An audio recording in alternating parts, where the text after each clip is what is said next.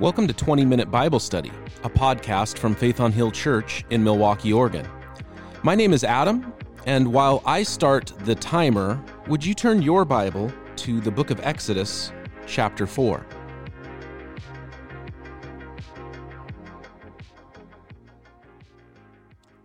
And with 20 minutes on the clock, let us begin here.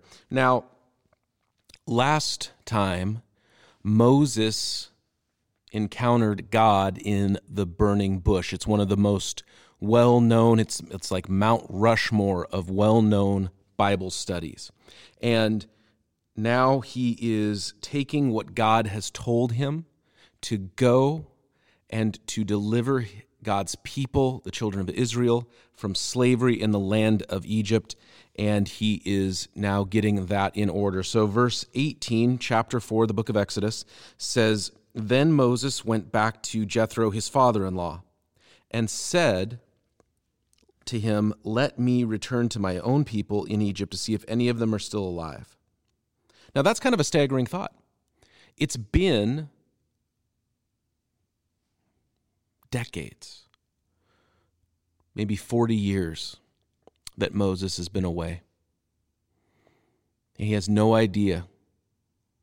In fact, last time when God tells him that he has already told, uh, God has already told Moses' brother Aaron to come see Moses in the land of Midian, that might be the first news he's had of anyone in his family or anyone that he knew.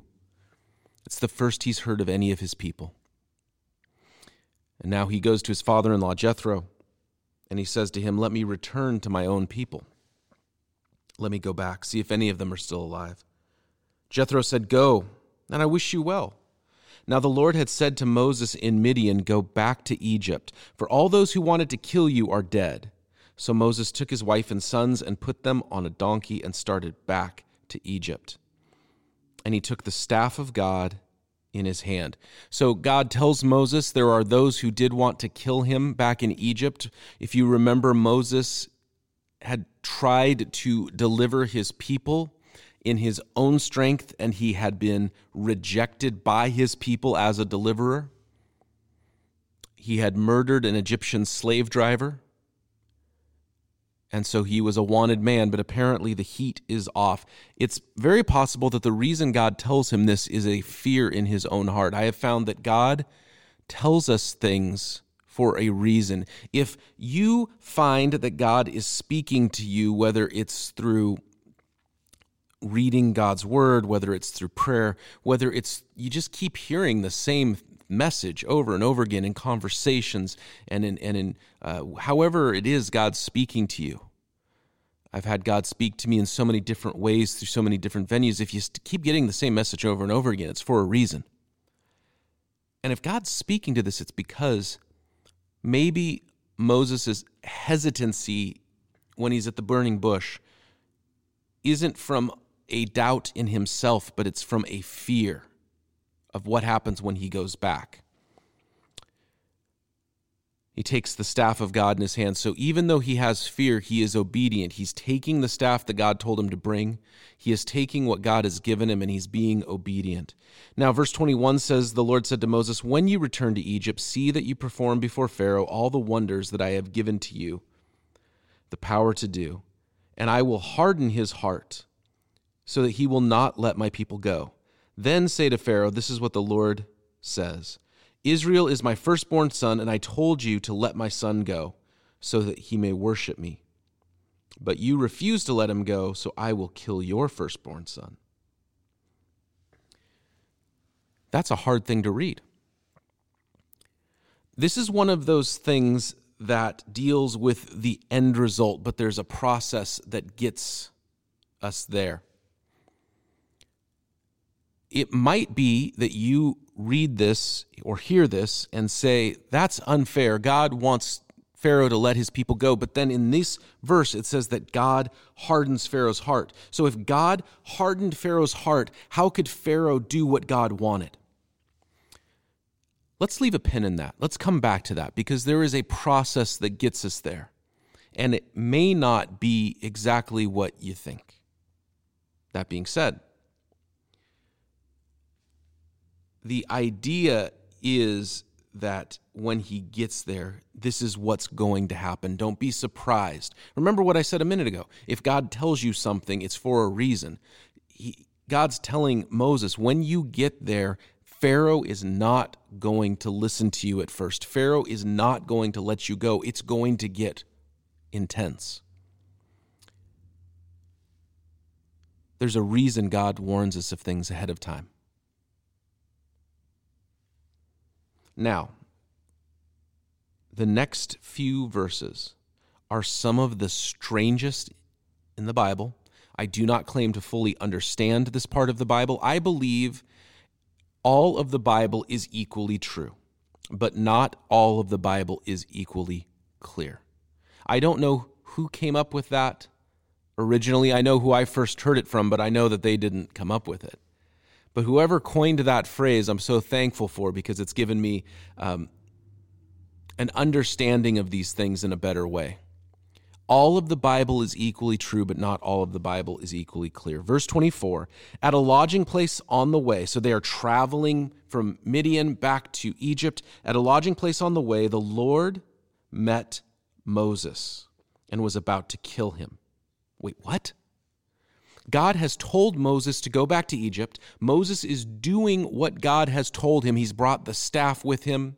He's stepping out even though he has fear. And then he goes and he stops at a lodging place, whether that's a desert or oasis or a small town, uh, somewhere along the trade routes where you could stop and rest and there's a well or something. And then God wants to kill him. And the Lord appears to him, and it's not the angel of the Lord or a messenger or, an, or, or something like this. Is it says God appeared to him and wants to kill him? This is weird. Verse 25 gets weirder. But Zipporah took a flint knife and cut off her son's foreskin and touched Moses' feet with it. Surely you are a bridegroom of blood to me, she said. So the Lord let him alone. At that time, she said bridegroom of blood, referring to circumcision. Okay. I am not a Hebrew scholar. I've taken some Hebrew classes in school. I can read the guys who are. I don't claim to understand everything that's going on here, but the scholars that I've read indicate that they don't know exactly what all this means. From context, the indication is, is that Zipporah has circumcised their son, taken the foreskin, and thrown it. When it says touched his feet, I'm thinking what happened is she threw it at his feet. And then, you know, says this whole thing in, in anger. Do we know what's going on here? No. I mean, we know what happened. Moses' son gets an unexpected surgical procedure. Do we know why? Do we know all of the specifics? We don't. It is dangerous, foolish to start to build doctrine or beliefs on parts of the Bible that are vague or obscure. Incidentally, that's what cults do. They take some random, obscure, unclear part of the scripture and then build their whole belief system around it, emphasizing one part over everything else. That's always a danger sign. That's always a red flag. Now, since we don't know everything about it, what do we do? It's like in life.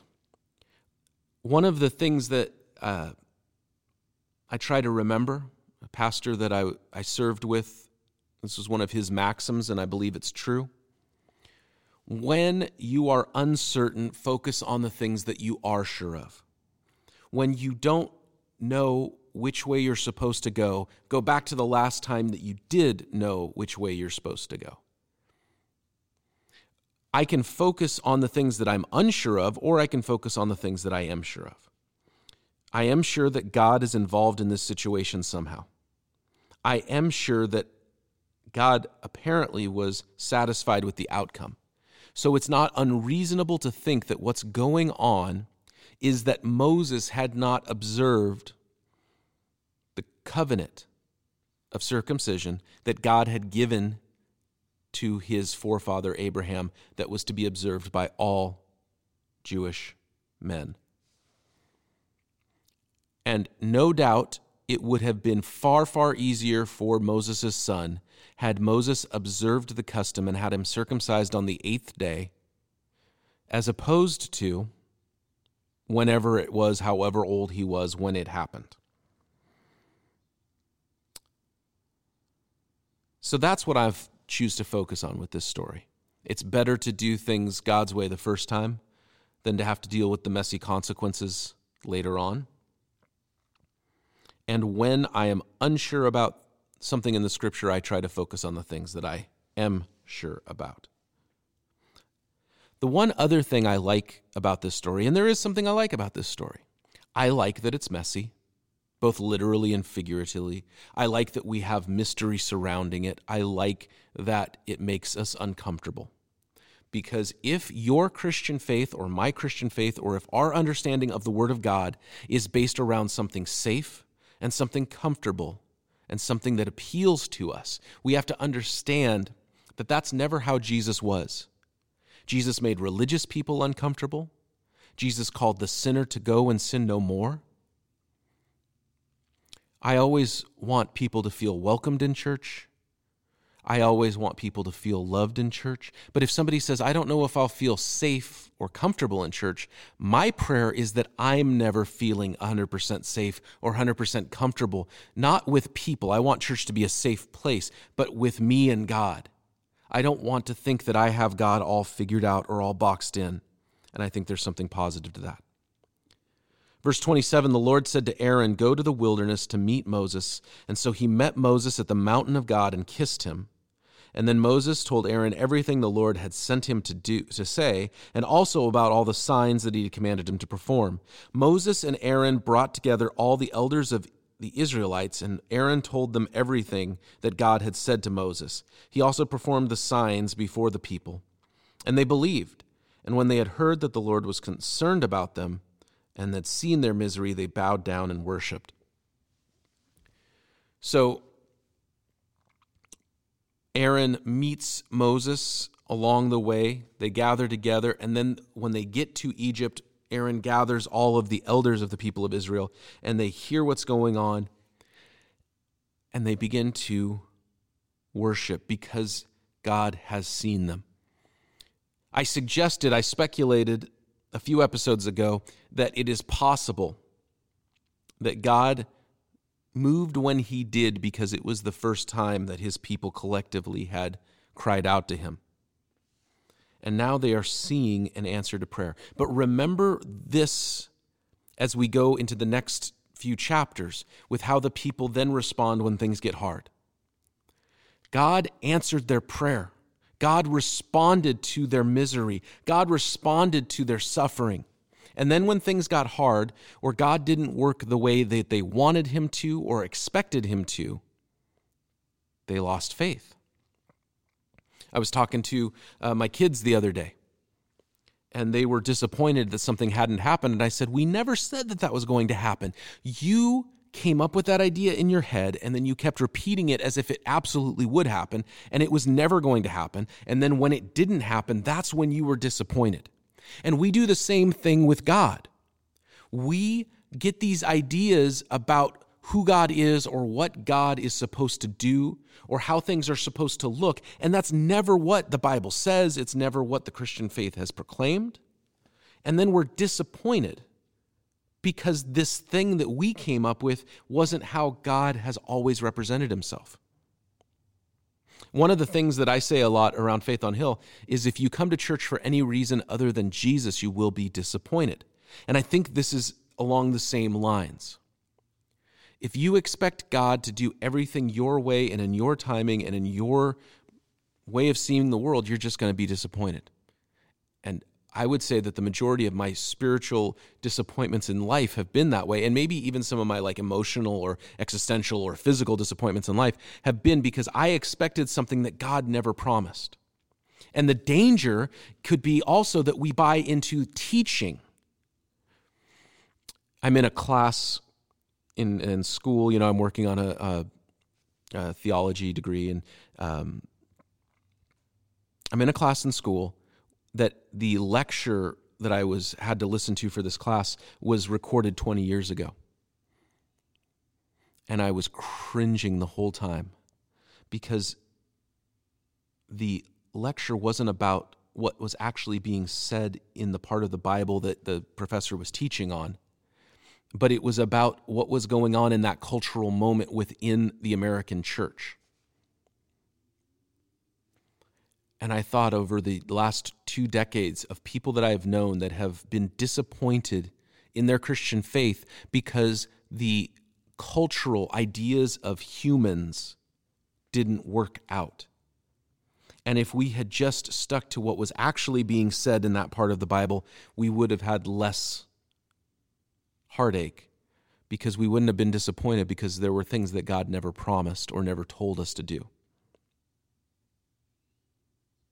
Verse 1, chapter 5 says, Afterwards, Moses and Aaron went to Pharaoh and said, This is what the Lord, the God of Israel, says Let my people go, so that they may hold a festival in the wilderness. Now, Moses' goal is to get the people out of slavery in Egypt. He doesn't want them just to get away so they can have some sort of um, creation fest or um, some sort of encounter weekend. He wants them out of Egypt. So the question fairly is Is Moses lying? Maybe. Lying is never, uh, let me rephrase this here. Lying, generally speaking, nine times out of ten is never good. And then there's always the hypothetical. Well, what if you're hiding Jews from the Nazis in Holland during World War II? Would you lie then? Of course I would. It's ridiculous. Did Harriet Tubman ever lie to somebody about what she was doing? I'm sure she did. So I'm not going to hold it against Moses if he's just saying, hey, uh, you know, we just want to go away for the weekend so we can get out of here. He's trying to set people free from systematic, institutionalized slavery and oppression. So if he's lying, no problem. It's also conceivable that what this is doing is showing the intentions of Pharaoh. Verse 2 Pharaoh said, Who is the Lord? Now remember, when the word Lord is all caps in your Bible, what he is saying is Yahweh or Jehovah. Moses has come to him and said, Yahweh, the God of Abraham, the God of Jacob, the God of Isaac. I said that out of order, but you know what I mean. That he has commanded you to let his people go. And Pharaoh says, Who is Yahweh? Who is Jehovah? Who is the God of Abraham, Isaac, and Jacob? Who is the God of Joseph? That I should listen to him, that I should obey him, and let Israel go. I do not know Yahweh, and I will not let Israel go. Then they said, The God of the Hebrews has met with us. Now let us take a three day journey into the wilderness to offer sacrifices to the Lord our God, or he may strike us with plagues or with the sword.